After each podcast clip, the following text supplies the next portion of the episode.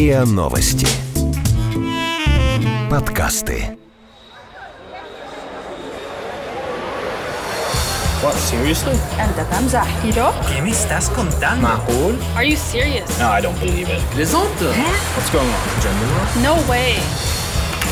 И на СМИ. Иностранная пресса о том, что ее беспокоит в России.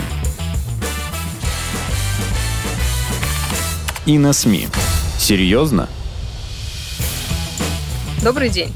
С вами очередной выпуск подкастов и на СМИ. Его ведущий, главный редактор на СМИ Алексей Дубасарский. И его заместитель Яна Наумова и шеф-редактор Софья Рогозина. Здравствуйте. Итак, инцидент между Россией и Украиной в Керченском проливе затмил все остальные события прошлой недели, как известно. Ну, кроме одного. Мир с трепетом ждал саммита Большой Двадцатки в Буэнос-Айресе. Тому было несколько причин. Прежде всего, на полях этого саммита планировалась встреча американского и российского президентов.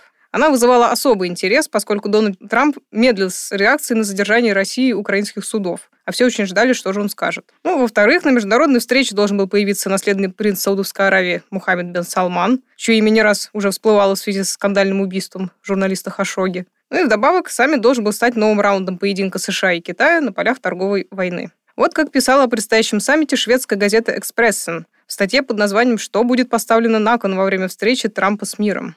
Нас ждет больше драматизма, чем обычно.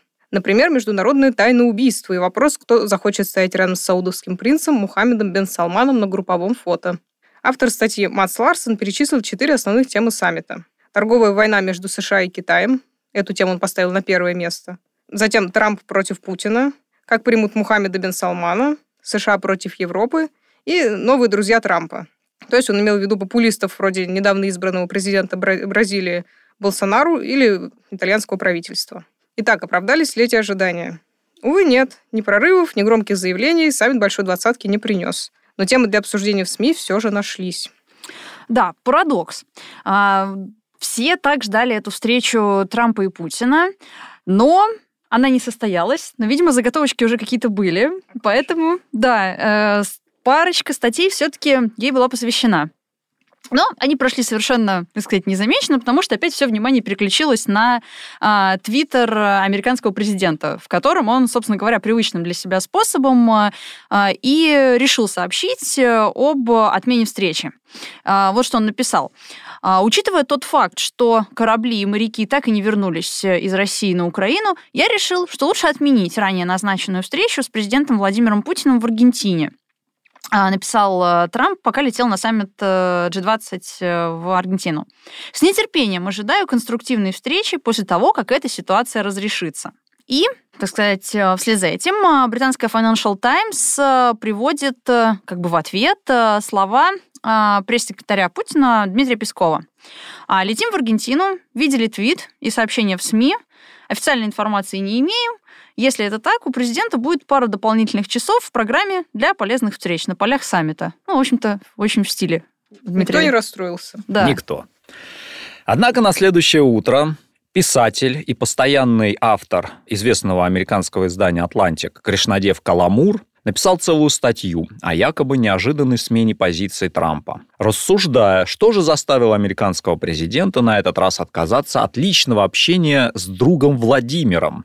Вот что он пишет. Трамп издавна проявляет большое нежелание обвинять Россию в совершаемых ею действиях. В этом году, направляясь в Канаду на саммит «семерки», где разгорелась острая полемика, Трамп выступил с призывом вернуть Россию в члены этого клуба, откуда она была исключена в 2014 году после аннексии украинского Крыма. Отвечая на вопрос, признает ли он российскую оккупацию Крыма, Трамп сказал «Посмотрим». А еще он заявил остальным членам G7, что Крым русский, потому что его население говорит по-русски. Такое же мнение он высказывал и в 2016 году. Затем Трамп обвинил Обаму в том, что сделала Россия, сказав, это он позволил Крыму уйти. А потом добавил, что Россия потратила огромные деньги на его восстановление. Ну, видимо, не случайно президент изменил свою позицию вскоре после того, как его бывший адвокат Майкл Коэн признал себя виновным во лжи Конгрессу, рассуждает Каламур. Коэн признал себя виновным в рамках сделки со спецпрокурором Робертом Мюллером, который ведет расследование российского вмешательства в выборы и возможного сговора между штабом Трампа и российским государством. Трамп же настаивает, что никакого сговора с Россией по поводу его избрания не было. и называет расследование Мюллера охотой на ведьм. Вот что. Если бы Трамп на саммите в Буэнос-Айресе встретился с Путиным, его бы наверняка затравили вопросами о Коэне, о встречах Коэна с российскими официальными лицами и о вмешательстве Москвы в президентские выборы. Выходит, что Трамп просто немного упростил себе жизнь. Ничего личного.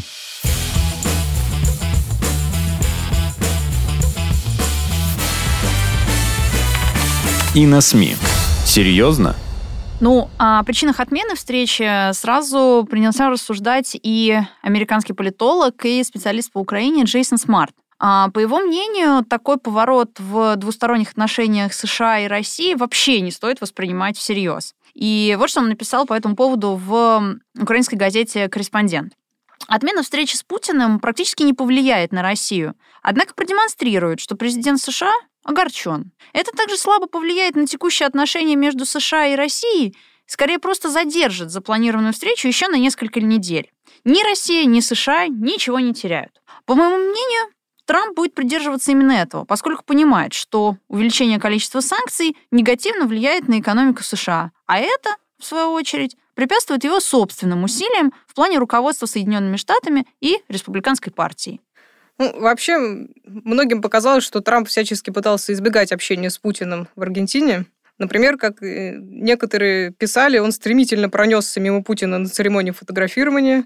Но кремлевские чиновники, правда, настаивали, что двое лидеров все равно встретятся в течение дня. Так и вышло. Путин и Трамп все же перекинулись парой слов, о чем заявила пресс-секретарь Трампа Сара Сандерс. USA Today цитирует ее заявление.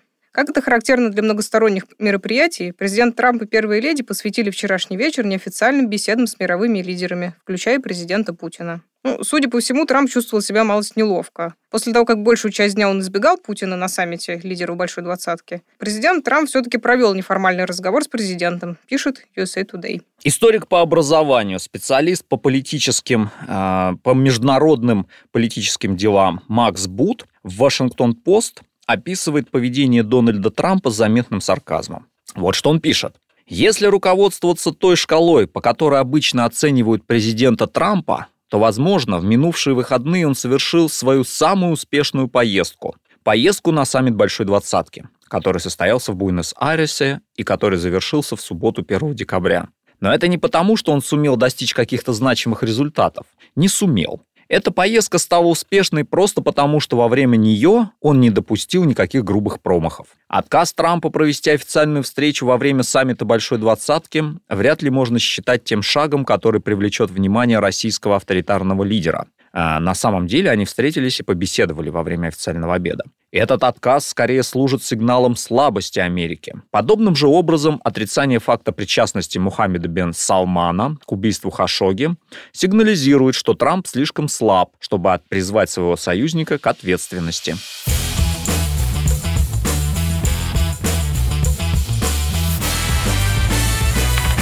И на СМИ. Серьезно? Ну, принц Салман стал еще одной звездой прошедшего саммита в том смысле, что всем не терпелось узнать, как же поведут себя мировые лидеры, оказавшись за одним столом с этим человеком, которого обвиняют ни много ни мало в причастности к кровавому убийству с расчленением. Но все оказалось не так страшно. Политики любезно поприветствовали друг друга, а Владимир Путин был даже, по мнению некоторых, чересчур любезен. Поскольку политических прорывов саммит не принес, все бросились строить догадки, анализируя поведение самых популярных участников – среди которых, естественно, были и Трамп, и Путин, и Салман. В другой статье «Вашингтон-Пост» Адам Тейлор пишет, что хлопки ладонями и братское рукопожатие Владимира Путина и Мухаммеда бен Салмана в пятницу утром привлекли огромное внимание иностранной прессы и быстро разошлись по сети. Кремлевский представитель заявил, что Путин точно так же приветствует и других мировых лидеров, если между ними хорошие отношения. Однако автор статьи «Вашингтон-Пост» не пожалел времени на собственное маленькое расследование. На видеозаписях саммита двадцатки не видно таких приветствий, пишет он. Да, на, на них можно увидеть, как Путин дружески общается с некоторыми руководителями других стран, но никаких хлопков ладонями и радостных приветствий там нет. Сердечное приветствие Путина противоречило самой мысли о том, что наследного принца на саммите групп 20 якобы изолировали, рассуждает Тейлор. Все дело в том, считает он, что сфера интересов двух стран, России и Саудовская Аравия, существенно совпадают как во внешней политике, так и в экономике. Они провели встречу на полях саммита и обсудили вопросы восстановления баланса на нефтяном рынке. Да, но вообще вот это вот рукопожатие, э, не пожалеете, если найдете в интернете это видео, э, они вот здороваются как, э, не знаю, как члены одной баскетбольной команды. на мой взгляд. Весьма неформально. Э, да. Братаны. Да, и арабы вообще любят такие вот э, случаи, они сразу бросаются, с ним обсуждают, комментируют. Э, да, но здесь э, тоже появилось э, несколько э, материалов, но они были выдержаны в таком, наверное, не юмористическом, эмоциональном ключе, а в таком действительно э, аналитическом. И все сразу принялись э, искать, э, значит, второе дно, что же стоит за этим вот э, таким вот рукопожатием, приветствием таким вот теплым. И, на мой взгляд, э, один из э, таких самых содержательных материалов дал ливанский портал э, Аль-Маидин за авторством Наделя Аббаса. И он, значит, вот как он пишет. Атмосфера изоляции, в которой живет Бен Салман, отразилась и на саммите в Аргентине, где он встретился только с Путиным и президентом Франции Эммануэлем Макроном. Как ни парадоксально, Путин и Макрон стремятся к тому, чтобы Бен Салман попал к ним в руки, а Трамп вернулся в США и отказался от нападок на Россию, Европу, Китай и весь остальной мир. Но в конце своих рассуждений Аббас э, приходит э, примерно к тому же выводу, что и автор уже вот упомянутой статьи в Вашингтон-Пост. А, значит, он пишет. В консульстве Саудовской Аравии произошел инцидент, э, который привлек внимание всего мира. Но Путин избегал прямой критики в адрес Бен Салмана или Саудовской Аравии. Да, это было э, очень заметно сразу, когда еще информационная обстановка была самой напряженной вокруг этого инцидента в посольстве. И реакция российской стороны была максимально сдержанной, вообще насколько это возможно. Вот. И, значит, э, Аббас продолжает в своих рассуждениях. Напротив, Путин обвинил Вашингтон, отметив, что Хашоги раньше жил в США. По мнению некоторых экспертов, позиция Путина отчасти связана с взаимными интересами в области нефти и ОПЕК. И дальше пошел, на самом деле, шквал материалов относительно цен на нефть, э, сокращение добычи и все прочее. Ну да, да. дружба, дружба, все решает нефть. Да. А, ну вот вышеупомянутый Макс Бут тоже не обошел вниманием рукопожатия Путина и Салмана. Будучи э, историком, он идет еще дальше и сравнивает их с Гитлером и Сталином, оговорившись, однако, что это, конечно, не очень корректно. Но как же тут удержаться, действительно? Вот что он пишет. На одной из знаковых фотографий, сделанных во время саммита Большой Двадцатки, Мухаммед бен Салман и Путин жмут друг другу руки и улыбаются. Эта фотография напомнила мне классическую карикатуру Дэвида Лоу, которая была опубликована после подписания пакта между нацистами и СССР в 1939 году. А, на ней Гитлер и Сталин делают реверансы друг перед другом. И Гитлер говорит «кажется, отбросы общества», на что Сталин ему отвечает Кровожадный убийца рабочих, я полагаю. Разумеется, Мухаммед бен Салман и Путин – это не Гитлер и Сталин. Однако на их руках есть свежая кровь. Кровь бесчисленных жертв бомбовых ударов Саудовской Аравии в Йемене и бомбовых ударов России в Сирии. И их преступления сходят им с рук, потому что Трамп не делает ничего, чтобы привлечь их к ответственности. Принц выразил пренебрежение по отношению к США, продемонстрировав свои приятельские отношения с Путиным и продолжив, несмотря на все просьбы США, обсуждать возможность покупки зенитных ракетных комплексов С-400 у России. А Путин якобы высмеял Трампа, сказав, что два маленьких катера, подаренных США Украине, не прошли через Керченский пролив. Ну, надо добавить, что на самом деле э, эти корабли не были предоставлены Украине Америкой. В общем, тираны мира смеются над США, и Трамп спускает им это с рук. Возмущается Бут. Безобразие.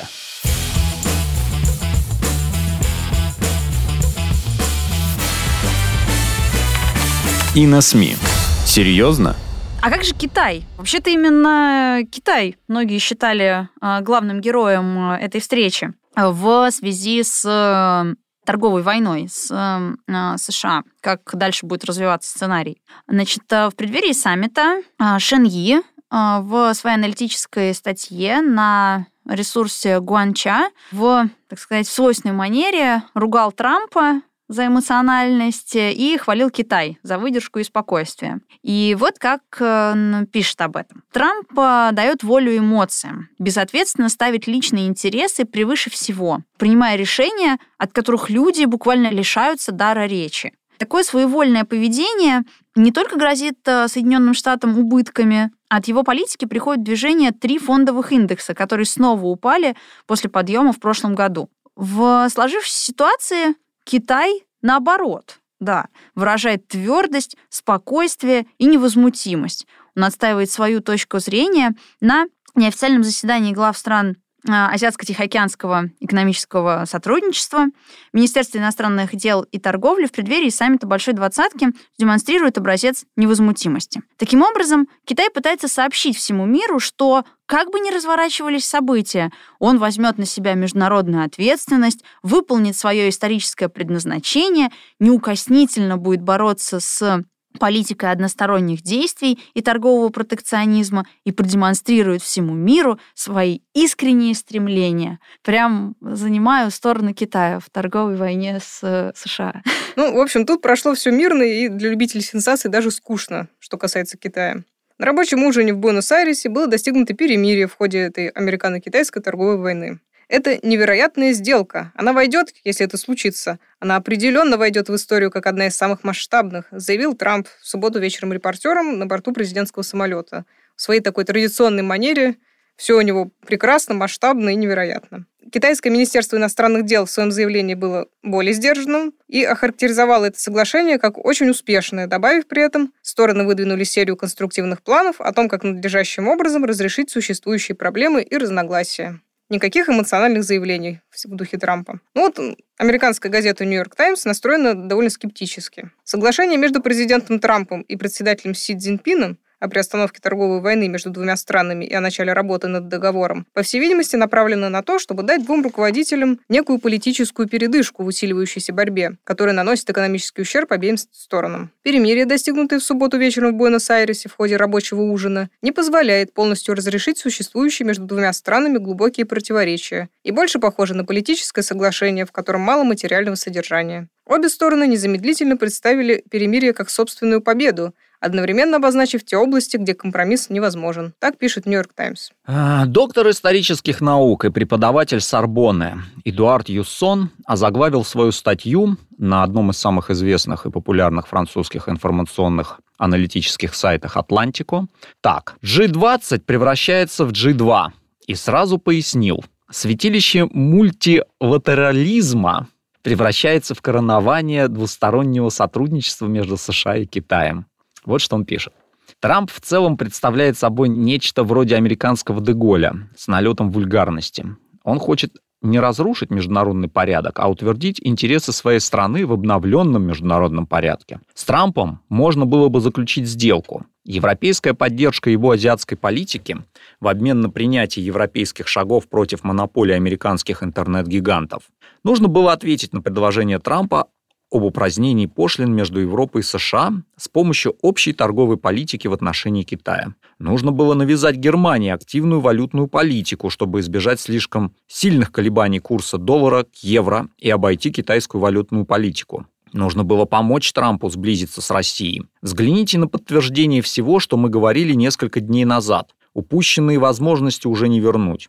Эммануэль Макрон не воспользовался мероприятиями 11 ноября, чтобы собрать вместе президентов США и России. Сейчас же это практически невозможно из-за напряженности между Украиной и Россией. Франция и Германия не могут сдержать Украину, если, конечно, они не потворствуют ей по неким непонятным причинам. Вот что он пишет, да. А далее он призывает построить такой мир, в котором примирение англосаксов, континентальной Европы и России позволит сформировать другой полюс глобализации в противовес Азиатско-Тихоокеанскому региону.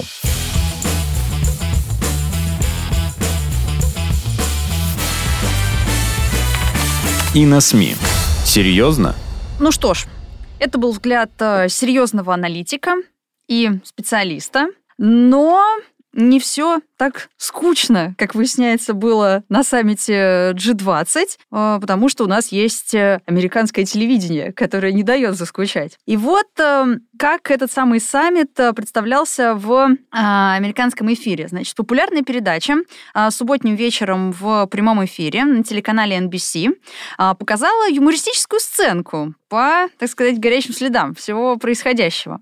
В скетче некий Донни, Влад и Амин, ну, я думаю, тут не стоит пояснять, все поняли, о чем идет речь и о ком, выясняют отношения в духе ссоры любовников. Причем Дони остается в дураках, хотя и сам отменил свидание с Владом. А, ну что ж, коллеги, я думаю, нам надо начинать свою драм-постановку и разыграть эту сценку по ролям. Да, давайте попробуем. Давайте. Я буду Владом. Я тогда буду Донни. Ну, а с арабским редактором все понятно, Амин, да. Итак, Донни, почему ты еще не спишь? Полезай обратно в кровать, детка. Влад, прости, но я не могу поверить, что у тебя и наследного принца Саудовской Аравии вчера было такое рукопожатие. А, ты про это, что ли? Это ничего для меня не значило. Э, Это было просто полностью спонтанное рукопожатие. Он мне э, э, не братан. Подожди, я думала, это я твой номер один. О, безусловно. Ты моя основная подружка. Этот саудовский парень просто что-то в- вроде случайной шлюшки. Ну, Влад, извини, мне пришлось отменить нашу встречу. Нет, я все понимаю, Донни. Эй, Владик, зацени-ка. Когда я убил того парня пару дней назад, Трампик был весь такой, о, пожалуйста, не говори мне, что ты действительно это сделал. А я теперь такой, тебе нефть нужна или нет? Так или иначе, мы не скоро еще увидимся, Донни. Предпочитаю президентов, которым не предъявляют обвинений. Эй, Ну вот. Ну, вообще надо добавить, что не все американцы смеялись. Кое-кого эта сценка порядком возмутила. Например, Кевин Феллон в Daily Beast написал целую статью с призывом перестать уже травить гейские шуточки про Трампа и Путина. Мол, это оскорбляет и президентов, и геев, и вообще все на свете, и чувство прекрасного его тоже оскорбляет. В общем, саммит Большой Двадцатки в Буэнос-Айресе прошел неоднозначно. Трамп и Путин и встретились, и нет. США и Китай одновременно и договорились, и не, не договорились. Не совсем так договорились. Саудовский принц и в изоляции, и при этом на первых страницах газет по всему миру. А шутки то ли смешные, то ли тупые, дурацкие, сразу не разберешь. С вами были подкасты и на СМИ, и их ведущие, главный редактор на СМИ Алексей Дубасарский. И его заместитель Яна Наумова и шеф-редактор Софья Рогозина. Всего доброго! оставайтесь с нами. Вы слушали эпизод подкаста «И на СМИ». Иностранная пресса о том, что ее беспокоит в России. Подписывайтесь на подкаст на сайте ria.ru в приложениях подкаст с Web Store и Google Play. Комментируйте и делитесь с друзьями. И на СМИ. Серьезно?